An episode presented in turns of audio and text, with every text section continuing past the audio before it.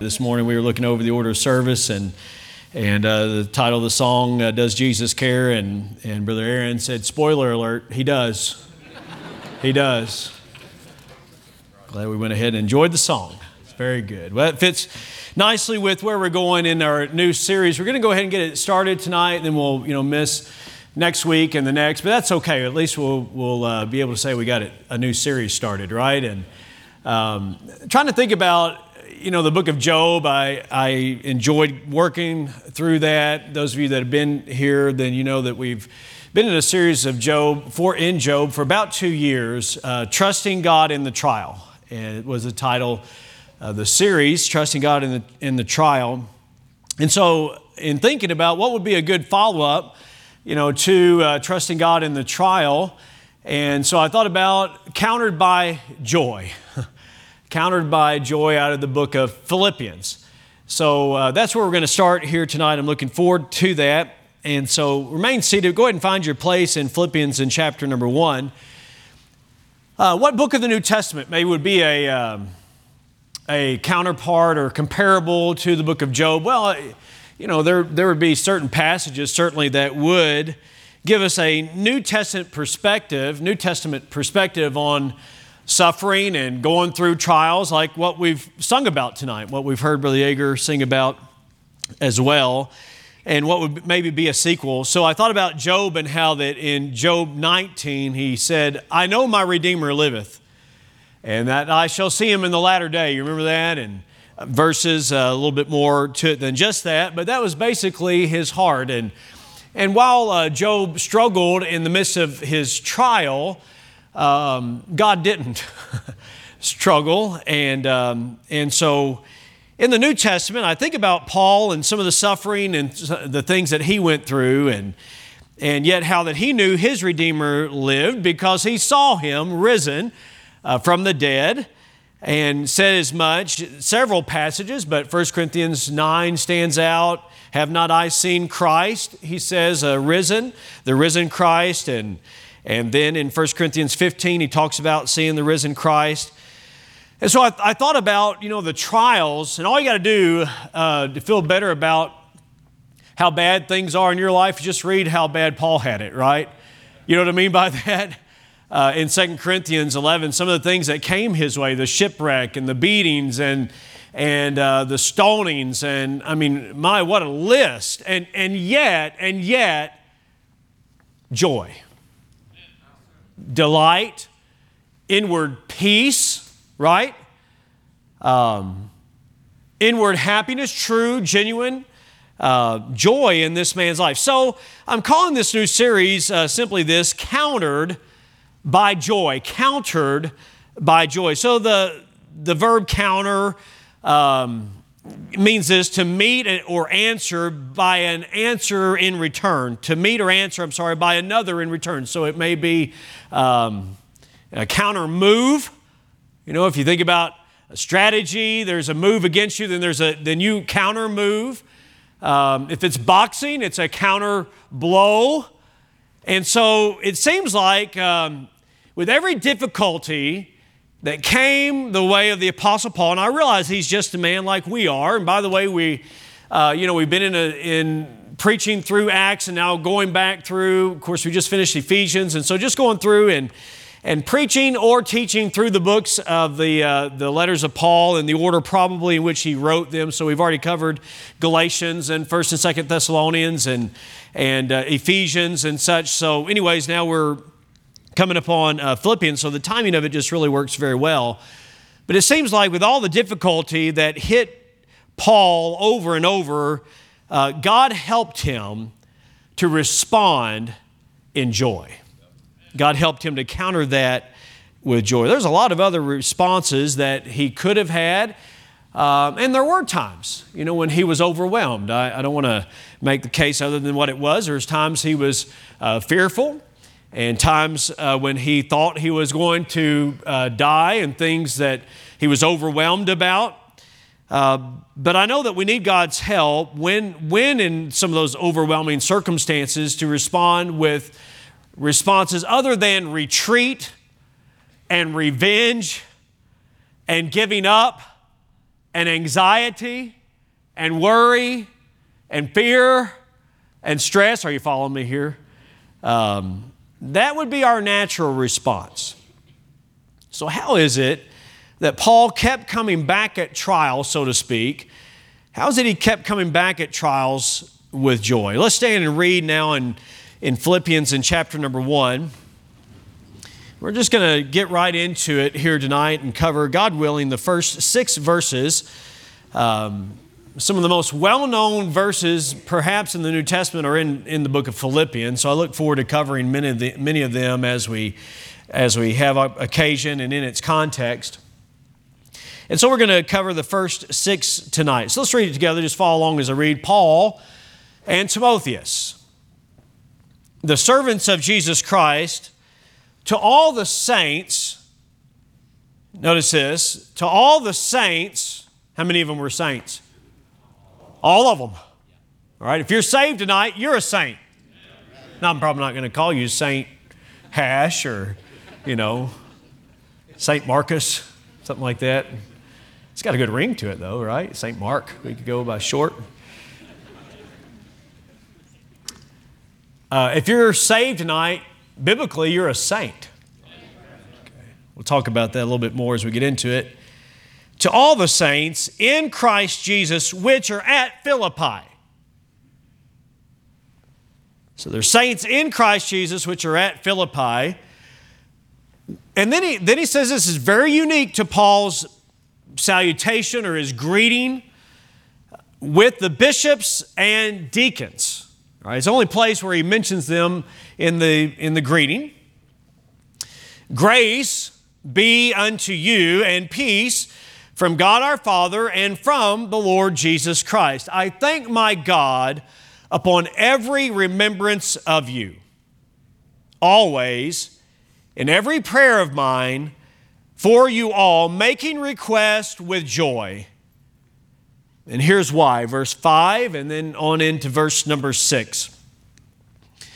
For your fellowship in the gospel from the first day so the, that'd be the day of their salvation. From the first day until now, being confident of this very thing, that he which began, hath begun, rather, he which hath begun a good work in you will perform it until the day of Jesus Christ.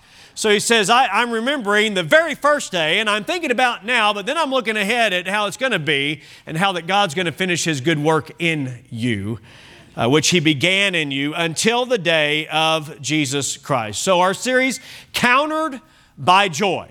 Countered by Joy. And tonight, simply this joy even in suffering. Joy even in suffering. May God bless the reading of His Word as you're seated. Then we'll get right to it here tonight with the assurance that Jesus does indeed care. Amen. I'm not familiar with this um, author, uh, an American author named Sheldon Van Auken. Um, he was born in 1914, passed away in 1996. As I understand, he's, he's best known for a book called Severe Mercy, written in 1977. He recounts um, his friendship and his wife's friendship with C.S. Lewis and um, Sheldon's conversion to Christianity and even dealing with the tragedy of losing his wife. And, and actually, if you know the, the uh, testimony or the biography of C.S. Lewis, you know that he also uh, lost his wife, uh, who passed uh, due to being terminally ill. But here's what um, Sheldon Van Auken said uh, about joy. Listen to this here just a moment. The best argument for Christianity is Christians. The best argument for Christianity is Christians, their joy, their certainty, their completeness. Joy, certainty. In other words, I know what's going to happen to me when I die. Their certainty and their completeness. But the strongest argument against Christians, I'm sorry, the strongest argument against Christianity is also Christians. When they are somber and joyless and when they are self righteous and smug in complacent consecration, when they are narrow and repressive, then Christianity dies a thousand deaths, he says. Now, I know I don't have to take long tonight to establish this great truth about the Apostle Paul. He was a joyful Christian. He was not a joyless Christian. In fact, if you, if you read uh, the book of Philippians, and many of you are familiar with it, you've studied it, but for some, this is the very first time they're going to do an in-depth study of the book of Philippians. But if you if you read the book of Philippians and you don't notice words like joy and rejoicing, then you fell asleep while you were reading, okay? Because it is often there. In fact, the words joy or rejoicing are found 16 times throughout the book. Chapter 1, verse 4, verse 18. I'm not going to list them all, but it's, it's in every chapter. I mean, it's only four chapters, but, but nonetheless, it is, it is highly concentrated in the, in the sense of having a lot of references to joy, which would be gladness or delight, an inward, inward happiness, uh, not based on circumstances or happenings. I know you understand that, but, but nonetheless, just, just a gladness in the Lord. Wouldn't the world be um, better off for Christians that had some gladness about them? In their life and, and some Christians that were glad about being saved. Yeah. Now, with as many uh, references as there are to joy or rejoicing, there's actually one other um, reference or theme. Let, let me just refer to it that way. Another theme that runs throughout the book that is actually mentioned more than joy. Now, I, I'm not going to make the case that joy is not a major theme. In fact, that it's not the theme of the book. I, I, believe it is a major theme of the book, but there's actually a greater theme that runs throughout the book that is Paul's cause for joy, but I'm not going to share that with you now. We'll come to it at the end of the message. John Walvoord wrote many years ago and said this In a modern world, overrun by secular thought, unbelief, and materialism. Would you agree that defines our world today? A secular outlook on life, meaning life without God, um, unbelief, and that's increasing in our country, isn't it? And materialism. He says, in such a modern world, and too often, uh, satisfied with the unparalleled luxuries of modern life, a letter written by a prisoner in chains may seem at first glance to be irrelevant to our contemporary scene. What could a prisoner in chains tell us about how to enjoy life? Imagine we get a letter this week from somebody from you know, uh, Lexington, as far as uh, that's incarcerated, or Oklahoma County Jail, something like that. And, and they're, they're writing to tell us how to have joy. Locked up, in confinement. But then he goes on to say this a careful study of the epistle, however, revealing the amazing triumph of the apostle, even though in great suffering, soon re- removes, he says that that understanding, understanding that this man, though, though a prisoner, though in chains, uh, seeing his triumph, that he's not defeated, that soon removes the veneer of modern superficiality. Because there can be a superficial nature about people's facade of, of happiness and joy and in life that's not real, it's not sincere. He says it can move, remove that from our present world and brings the reader face to face with the ultimate spiritual values which satisfy the heart and bring joy and peace in a way that no modern convenience or pleasure could duplicate. For those seeking depth in spiritual things, a real intimacy with Jesus Christ, and a life that counts for eternity, this epistle offers, he says, infinite treasures. Just four chapters. It's pretty power packed. Why did Paul have joy even in the midst of suffering? So, when you begin to study Paul's letters, and one thing that we mentioned as we got into it, even in a Sunday school series, this is a Sunday school lesson many uh, years ago now, is that Paul wrote in a certain format that is known as a Roman letter. All right, now when we write a letter, usually we'll, we'll say, Dear so and so, you know, right now with Tyler being in basic training, uh, we're writing a lot of letters, you know, Dear Tyler, and then we'll write the content of the, of the letter and then we'll sign at the bottom, you know, the name. But it, but in the in the Greco-Roman world, it was inver, inverted rather, and so you'd have the sender first, much like it may be in our email, you know, from so and so to so and so subject line, and then the body of it. And so there's a certain way that it was written and some expectations. So you'd have a salutation in terms of the sender, and then the recipient, and then a greeting, and then the body, or sorry, the Thanksgiving section, which sometimes we kind of read over that Thanksgiving section, but I'm here to tell you, friend, it is a very important component to Paul's letters. And, and what you'll find in the, in the Thanksgiving section, uh, built in there is going to be what the whole letter is about. So we really do need to take our time dealing with verses 1 through 11, which would be the Thanksgiving section here in the book of Philippians. And then you have the body of the letter. Most often that's set off by, I would not have you to be ignorant, brethren, or I want you to know. And then you have what's known as an ethical instruction section, which basically means this based on what the doctrine is, here's how you're supposed to live.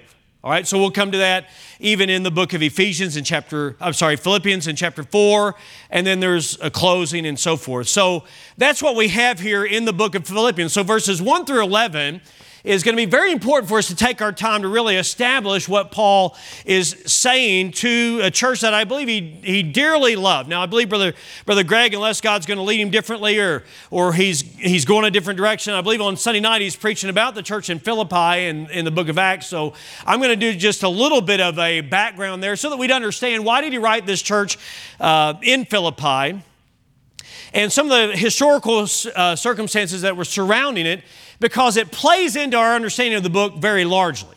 All right, so it's going to be very important that we would get that. Now, um, there are some details about it that I don't want to get bogged down in, you know, and anytime you start a study of a new book of the Bible, you run the risk of, of uh, getting into, into some of those details. But if you'll just bear with me here, I think it'll help to make better sense as to what's going on at the time of this writing. This is considered one of Paul's um, prison epistles. And so he wrote this obviously while he's in prison. That's, that's, uh, that is not up for debate. Uh, what is debated is okay, which imprisonment? So I guess that right there just shows you that Paul had some struggles in his life and some difficulty that came his way. If people debate about which prison you were in, then you had a hard time in life. Are you following me here? So, whether it was in Ephesus or whether it was in Caesarea or whether it was in Rome, then the fact that you had multiple tells us that you went, you've been through some things.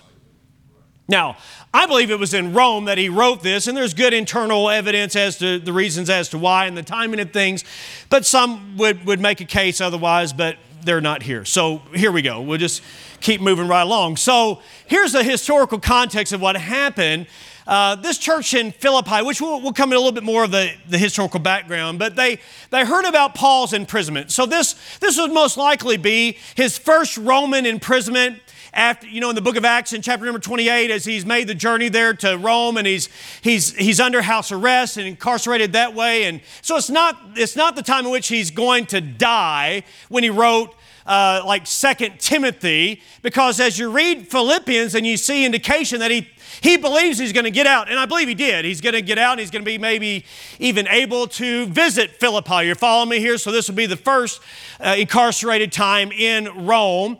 And so they hear about Paul's imprisonment. And so what they do, the church in Philippi that's, that's located in Macedonia, uh, which was really the first move into Europe as the gospel was moving west, uh, they sent a man named Epaphroditus. And they send Epaphroditus to find out how Paul is doing and also to encourage Paul. Well, while Epaphroditus is there, he becomes sick and he is at the point of dying. The church in Philippi hears about his sickness. Now they're concerned not only about Paul, but also about Epaphroditus. So Paul wants to get, are you following me here? Paul wants to get word back to Philippi that Epaphroditus is doing better, so he's going to send a letter with Epaphroditus, which is what we have. The book of Philippi, the Philippians, rather, sent by Epaphroditus that he is indeed fine. And he also wants to send Timotheus. We'll talk more about that here in just a moment. So obviously, there's this interchange that's going on here because Paul knew that they would really care about him and his suffering, and it was, it was causing them to be concerned about Paul. Uh, and his well being. Naturally so. I mean, they love the man, they dearly love the man. This is probably about 10 years after he had been in Philippi as a church planter uh, that was there. And so they're, they're concerned about him. He's writing back to them to let, to let them basically know this Yes, I'm bound, but the gospel is not bound. I'm in change, but the gospel is not. Now, he also is going to do this. He's going to thank them for the love offering that they sent. I'm telling you, church, this church in Philippi is a spiritually healthy church in many ways. Now, they had some issues. I'm getting to that here in just a moment. Uh, they had some issues, but one thing they had going for them was Paul's commendation that they were a very generous church in 2 Corinthians chapter 8 and 9, he commends the church here of Macedonia, which would be the church of in Philippi, because they had sent, they sent a love offering to him twice while in Thessalonica, and then another time uh, they sent a love offering to him, and now they're sending this one here in Rome. So it's obvious that they have been very generous and very loving towards this man, Paul. But evidently there was some disunity in the church. The reason we know that is because in chapter 4, in verse number 3, he talks about uh, Euodias and Syntyche, these two women that were having some problems with one another. Evidently, they were having problems with each other in the church, and he just calls them flat out in the letter. So, how would you like that? Right? But that's what's going on. So, there's some strife there. What we pick up on from chapter 3 is that there was some doctrinal issues that were creeping in in the form of the Judaizers that were coming in, Jews that were saying, listen, if you're going to be right with God, you got to keep the law. And Paul is saying, oh no, not at all. You, you, got, you just need a relationship with the Lord Jesus Christ. And so he's going he's to deal with that. In addition to those things, so, so the, the concern for Paul the strife that's evidently between the church, some of the church members, at least two women. And not to say that women usually cause these things, it can also be among men. Can I get an amen right there? That's for sure. And so there's the strife there. And, and then there's also the Judaizer situation that's going on. And then in addition to that, there's the looming um, persecution that is on the horizon. All right. So, with that formula in mind, those four things alone, there's a recipe that could cause you to begin to lose your joy. To begin to lose your joy. Before we go any further, let me ask you this. And I want you to think about this here tonight. What is currently a threat to your joy? What is currently a threat to your joy? I wrote down a few things that could be. It could be the amount of work that you've got to do. At work, at school, uh, tis that time of the year for sure, that it could be really just weighing down on somebody, all that you've got to do. Maybe you have a project that's coming up, the amount of work that you have to do, a, a expectation at, at your job place that is that is coming due, and I mean it's on you. You wake up in the night and it's on your mind. It could be a friend or family member. Maybe somebody that you're concerned about that's, that is on your mind constantly. It could be a sudden change in your health. It could be a prolonged health condition. There are members of our church family that we mention quite uh, often that have a prolonged health concern. It could be the condition of our country just concern about the condition of our country. Or it could be this it could be like in the situation with, with the ladies there in, in Philippi, maybe there's a situation of, of strife that's come between you and somebody else.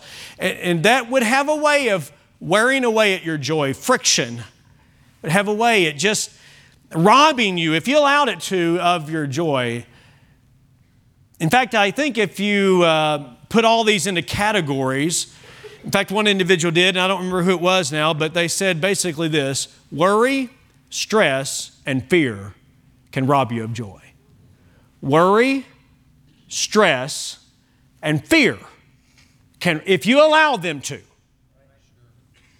can rob you of joy. Worry, worry about what other people think, worry about what's going to happen. Worry, stress, stress about what's going on, and fear can rob you of your joy. It's like something just is over you. It's like something is just looming there. It's like, it's like you know something's going to happen, and you can, it, your whole mind can be consumed about that. Um, October, we had an ice storm. Remember that? So we had a good number of tree limbs come down, you know, during that time, like many of you did. We had, you know, um, well enough for insurance to get involved. How's that? All right. As far as tree removal and, and roof repair and you know, guttering and all, all that, I mean, come on, just like, you know, was common here. But after all that was done, I, I looked up and I noticed that there's a rather large limb. I, I don't think, am I exaggerating, Angie? Okay, thank you. A rather large limb, and then another smaller limb about like that. That's a good sized small tree that is literally suspended, yet to fall, in the air, hovering on a branch, and then another branch. It's really quite complicated to explain. I'd have to show you a picture, but, but I, have been concerned about that since, oh, November wondering when, not if, mind you, but rather when this was going to come down. And so then I began to strategize. In fact, I even began to pray because it was adjacent to the house. I mean, I thought, okay, here's the smart thing that I did I got under it. I thought, all right, if it comes down, if it comes down like a yard dart, heavy end, you know, it's leaning this way, but if it comes down this way, it's going to go there and it's going to hit my neighbor's fence that he paid for, so he'll pay for it again. It's his tree, anyways. Guess that was beside the point, but, anyways. but then, if it goes this way, or if it, you know, if that limb that's holding it gives way, then it's certainly coming down on or near the house which we have a rather you know large window right there so i'm i'm envisioning worst case scenario this thing is coming in the house in the kitchen and taking out pretty much the house or at least that corner of it you know so i began to pray in fact nearly every day i've prayed dear god please guide that tree branch I, I, I hope you don't think me strange but i've been praying lord please help that just fall right where it's supposed to fall which means what's easiest for me, right? So, so I, am I'm, I'm praying over that. But then I'm also strategizing now. I wonder. In fact, I had somebody come out and they quoted a price. It was, it was, a, it was a good price, but I just wasn't willing to pay that. So then I thought, what if you rope it and then you pull it and then, then crazy thoughts come into your mind. And then I ruled all of those out and I said, you know, it'd be better if this was just something that happened, an act of God rather than an act of Jason. Are you following what I'm saying here? Making this happen. All right? So, but that it was just looming there. that's what I'm talking about. The problems of life, the strife, the, the worry, hang, hang on, the worry, the stress, the fear, it can just be looming there. And, and we often think worst case scenario, don't we? And we think, what's going to happen when this falls out? And, and for the Philippians, it was this what's going to happen if Paul dies? Well, what's going to happen if, if we lose our missionary? What's going to happen if Epaphroditus dies? I mean, they were really concerned. In fact, Paul said, listen, he was nigh unto death. In fact, I thought we were going to lose him, and then my, my sorrow was going to be doubled because the loss of him and the, and, and the difficulty of all this that's going on. So that was looming there. And then the Judaizers' situation was looming there. I mean, it's, listen, by the way, that's kind of how trials in life work. It's not just one branch. It's not just one trial, but it's multiple trials that are kind of stacked together. And then you have looming there the situation that is ramping up, evidently, because Paul himself is, is incarcerated in Rome by Nero, the wacko. And, and you're wondering what in the world is going to happen as all of this persecution falls out. And all that could just weigh on your mind, and it was weighing on their mind. And for you, it's not maybe all those things, but listen, I think things are ramping up in, even in our own country that we are wondering what's going to happen if. Are you following me? What's going to be the scenario here if all this gives way? What if socialism comes in? Or, or what if uh, evil men are, are put in power here? What if the Supreme Court shifts in this direction? What's going to happen there? And all this can kind of create in our minds a sense of worry and fear and stress. And, and you add to that family concerns and church concerns and work concerns, et cetera, et cetera. And then you got a 10 page paper to do tomorrow morning or 150 pages to read by Friday. And all this is just kind of weighing on you. And then your health give, gives way or, or the winds of change begin to blow, and the next thing you know, you're, you're stressed out. Have I just described anybody's life here? Philippi. Paul uh, went there on his second missionary journey. Uh, it's named in honor of Philip II, the father actually of uh, Alexander the Great. Um, Octavian and Mark Antony defeated Cassius and Brutus there and named it in honor of Philip. So that's, that's the, situa- the situation that's there. But it, but it also was known as this it was a, it was a Roman colony. They, they gave it that honor. A lot of uh, veterans lived there that were Roman, former Roman soldiers, and so they moved to Philippi. But, but here's, the, here's the thing I wanted to get across is that Philippi was like a little Italy. It was like a little Rome. I mean, if you lived in, in Philippi, it was predominantly a Gentile city. In fact, uh, uh, one man, Robert Gromacki, said there was, no, there was no Jewish synagogue there. And I don't know if that's the case or not. I've just read what the man said. But, but when you see Paul coming into town, he goes to the riverside where he meets Lydia. Do you remember that? And, and so they have a meeting there. Normally he would go to the synagogue. And then you do see in Acts chapter 16 these men being, being Jews. That's what it was. So there was some anti Semitism that was coming in on them there. Do you, do you feel that? So there's this anti Semitism that is there. And and there's this little colony of Rome that's far away from Rome. And so what they'd had would they have all the privileges of Rome, although they were living far remote from there, but they would their lifestyle would reflect more of what was going on in Rome. And and and the way that they would operate would reflect how that things were going on in Rome. And so Paul is writing to these believers, and he says to them, in the midst of these circumstances, people that he loved, people like Lydia, and remember this, the Philippian jailer, and his household and, and, and the ladies that he mentioned and Clement that he mentions and other men and women that he, he doesn't name, but he says this, they've labored with me in the gospel. And he's writing to them and he's concerned about them and he wants them to know that, that even in the midst of all of this and what's looming overhead, there's still cause for joy. Paul and Timotheus. Timotheus had been there at least on three occasions, he was getting ready to go for a fourth time. I'm just simply saying that to say this. He knew them, they knew him, he loved them, they loved him. Paul and Timotheus, notice how they refer to themselves servants. Servants that would be slaves, servants of Jesus Christ. Here is this man named Paul, who we all would agree, even as an apostle. Now, there's sometimes he had to say an apostle of Jesus Christ. And that was because the church there had a, a problem with his authority. But the church in, in Philippi had no problem with Paul's authority.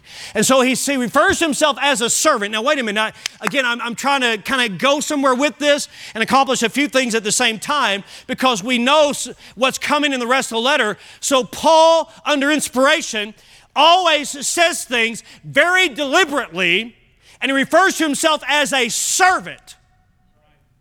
And since there's some strife in the church, he knows that they're going to continue to have strife in the church if one feels more like a leader than the other does. If they don't view themselves as servants, then that is a good mixture for things to go awry. So he says, Listen, I want you to know I consider myself to be a servant of Jesus Christ. Chapter 2, he's going to talk about Jesus and he's going to say, Let this mind be in you, which was also in Christ Jesus, who made himself a servant. You see where he's going with this? So he says, Paul and Timotheus, servants of Jesus Christ. And then he's writing to the saints, which means the ones that are separated unto God's work.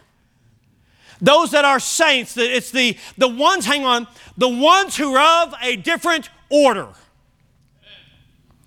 That's the idea. It's the holy ones.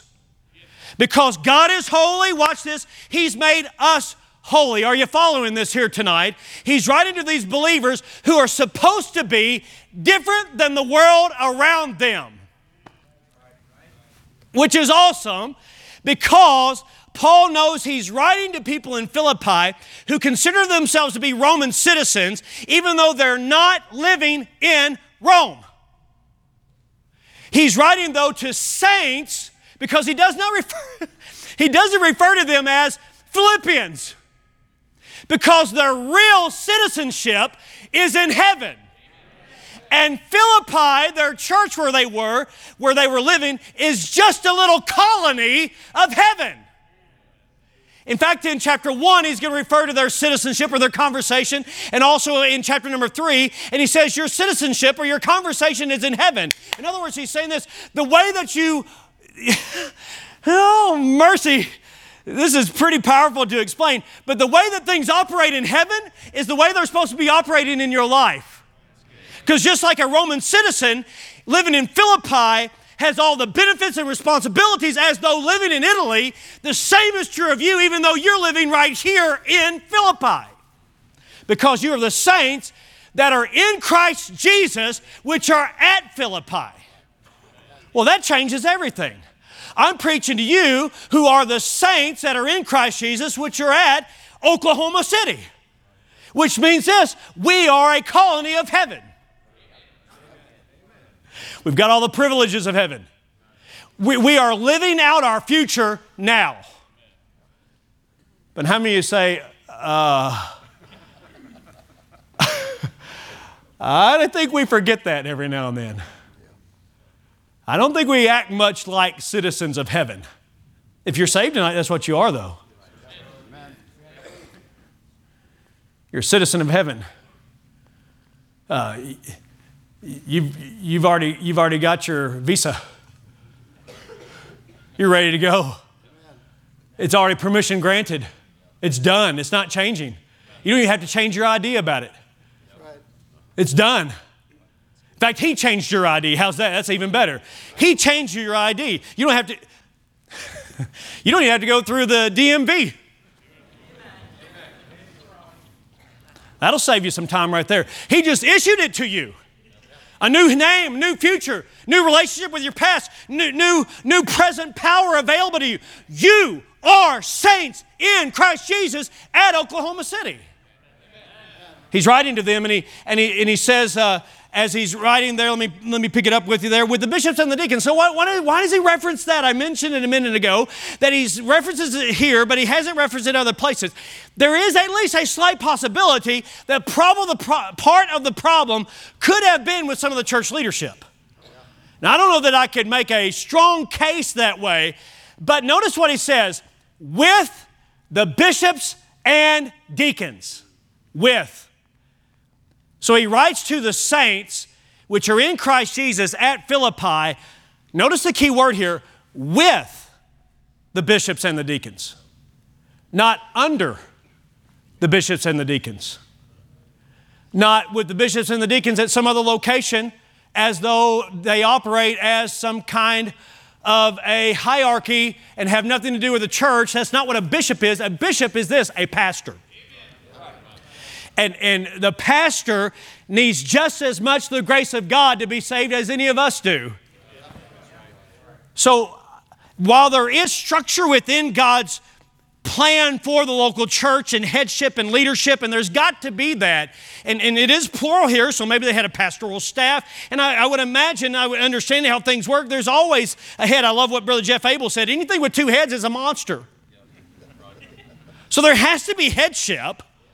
So there would be headship here. Paul's not saying that, but here's what he's saying listen, you're just as much equally the recipient of the grace of God as anybody else is, regardless of what their position is. The bishops are there to oversee things, and the deacons are to assist and to help. They, they're there to, to be servants in the church. And so there needs to be a good spirit of harmony and unity that is there. So I believe Paul is setting this up. He's going somewhere with it. And then he says this grace be unto you and peace from God our Father and from the Lord Jesus Christ. Let's not just scoot by that too quick because you can't have peace if you haven't experienced his grace the grace of salvation, the grace that empowers you for daily living. But once you've experienced His salvation and you know where you're going to go and you know your, your past is forgiven and you've got His grace for daily living, here's what it'll give you peace even when it's looming over your head. The difficulties of life. He says, I, I just, I thank God upon every remembrance of you. Every time I think about you. And I, I have that same feeling about, about you here tonight as I think about you and I pray for you daily in my office as, as I'm there. I've got the, uh, the directory and I just go page by page and I'm praying for families. Uh, every time I do so, I also give thanks to God for you. So I'm in the O's and then the P's right now. Right? And, and I can just go through there, and in my mind's eye, I'm seeing families and those even here tonight. And what Paul is saying, I'm, I'm just so grateful to God for you. Always in every prayer of mine, verse 4, for you all, making requests with joy. And, and here's why because your fellowship, and, and the word fellowship there means this your partnership, your cooperation, your involvement. Some would say that this relates to their financial giving, and I think it involves that, but I think it's bigger than that. I think he's saying this you've been involved in the gospel going forward or advancing from day one. From day one. And I look at Southwest Baptist Church and I, I thank God tonight because this church historically has been about the gospel going forward. May God help us to stay right there. He says, Your fellowship in the gospel from the first day, he says, until now. He says, I, I, know 10 years ago, and isn't this wonderful that 10 years ago, Paul had joy, and 10 years later, he still had joy. 10 years ago, they had joy, and they still have joy, although it's being threatened. And he's trying to write and to help them with that from the first day until now. But, but here's his confidence, verse 6 being confident of this very thing confident, persuaded. I, am I'm, I'm persuaded of this. I know this to be true, this very thing, that He, that's talking about God, He which hath begun a good work in you. I, I notice He's not confident in them, He's confident in Him. He who began, hath begun, rather, I'm sorry, a good work, notice this, it's not a good work through you, it's a good work in you. When does it begin that good work? The day you trust Christ. He begins a good work in you. That he might do a great work through you, but he begins a good work in you. Hath begun a good work in you, notice this, will perform it. What does that mean? He's going to carry it out.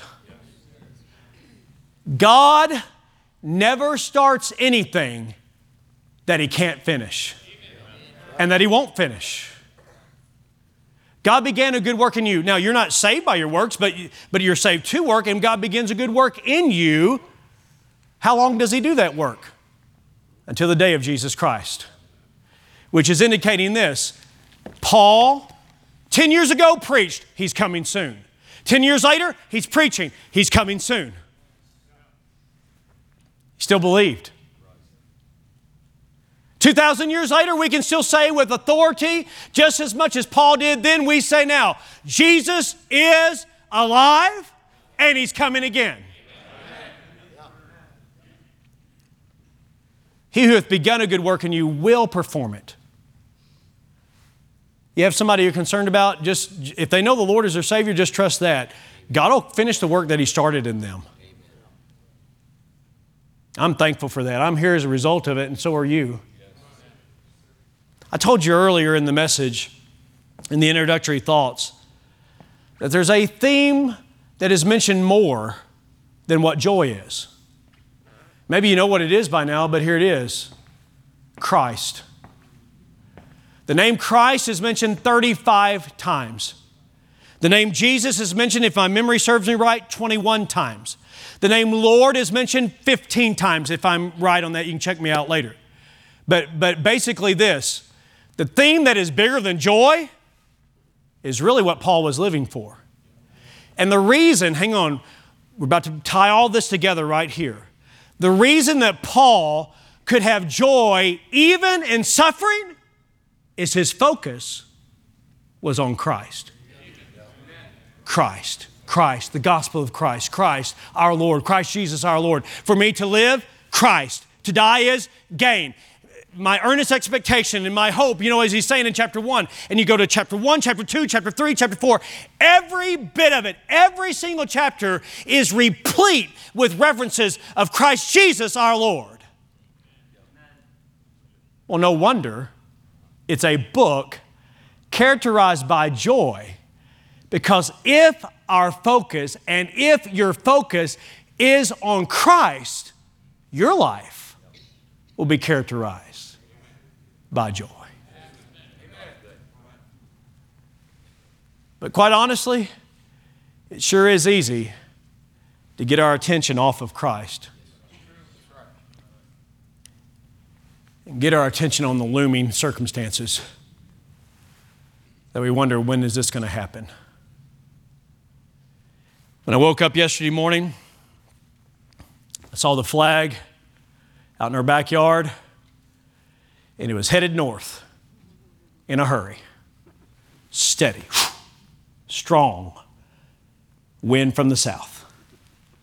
And I said in my heart and mind, today's the day. It's coming down. It's coming down today. About nine o'clock, 10 o'clock, somewhere right in there, I was studying for this message. Angie called and said, um, when the wife calls and she says something like that, um, something about to come down. She said, because uh, I've been talking to her about it too, and sure she's been praying as well, but she said, it's significantly lower than what it was. I said, all right, I can, uh, I can come home, but you know what? There's not one thing I can do about it now. you know, she wasn't really asking me, I don't think, to come out there and try to guide it. there wasn't a thing I could do. I just, I again prayed, Lord, we've been talking about this. Would you please help? And she went to pick up the boys and came home, and it was down.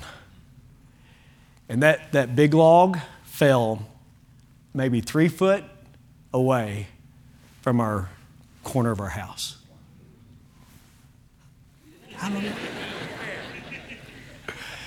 Now, the limb that was above, it fell, you know, and bent up the newly installed guttering, but it'll be all right. Not a big deal. Rafa's already been by the house. The other one swung down. I was showing Brother Seth because he's all about chainsaws, and I I like chainsaws. I'm, you know, just, anyways, I probably shouldn't tell you all this, but um, hey, remember where I'm from? It's part of my heritage. Got to claim it. But I kid you not, that other limb, Brother Copes, I mean, it, it just, it's like it was guided. It just swung. And I thought it was weight bearing on the roof. I thought, oh man, half of it's got to be in the attic.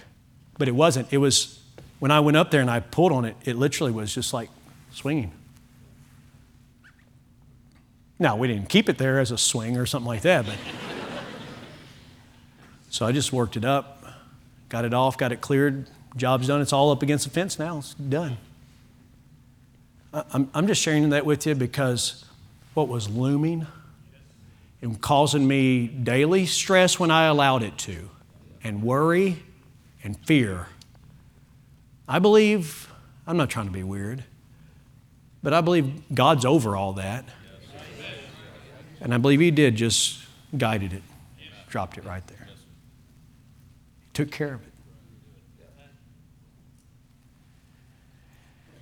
But I got to tell the rest of the story.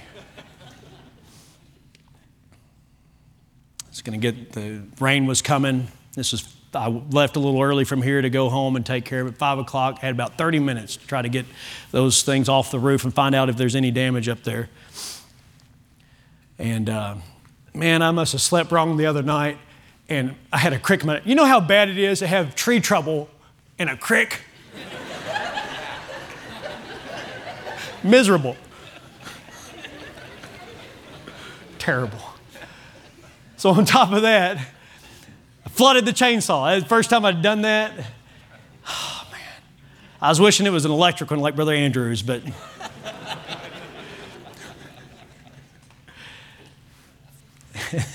Angie YouTubed it and she figured out what to do, so that helped a lot too. But I have to confess, oh, I was stressed out because I had just this much time. You ever been there? Stresses of life, the worries of life, the fears of life, and it just all culminates. Ah! And what we can do in those moments is get our focus off of Christ and we panic, we get filled with anxiety, we get filled with stress. But then what I needed to do is just stop and realize how great God was to do what he did. And if he did that, he'll take care of the rest. And he did.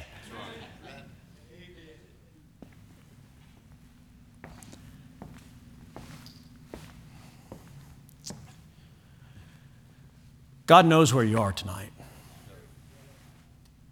And he's left you here on purpose because he's already bought and paid for you. A few weeks ago, Angie found a good deal on some suits. We bought them, took them to the alteration shop, and left them there. She gave us a ticket, said, Come back when they're done. And we did. We had the ticket indicating we'd already paid for those suits, just left them here for alterations. You see, the Lord Jesus Christ has already bought and paid for you, but He's left you here because you need some alterations. But if he's already bought the, how ludicrous would it be for us to pay the price for those suits and then never go pick them up? Oh, no. No, no, no. I'll wear one Sunday. Why? Because it's already bought and paid for, and we left it there for alterations. I'm telling you, He has bought you with a dear price, and He is coming again for us. And even in the midst of our suffering and difficulties, we've got hope in this world, and thus can have joy if we'll keep our focus on Christ. Let's stand together. Father, I want to thank you that through the trials of life, you help us to understand who Christ is, and Lord, if you'd help us to keep our focus on Him, the joy that is the byproduct or the result of that. And certainly, if we make joy our main focus, then it's elusive because we, we can't just go after our own happiness or delight. But Lord, if we make you our delight, and like Paul is going to emphasize in this wonderful letter, that we're to rejoice in you rejoice in the Lord and even said it a second time, then certainly we struggle there because we often get overwhelmed by our circumstances rather than being focused on the presence of our Lord and Savior Jesus Christ. So help us tonight, I pray. In Jesus' name.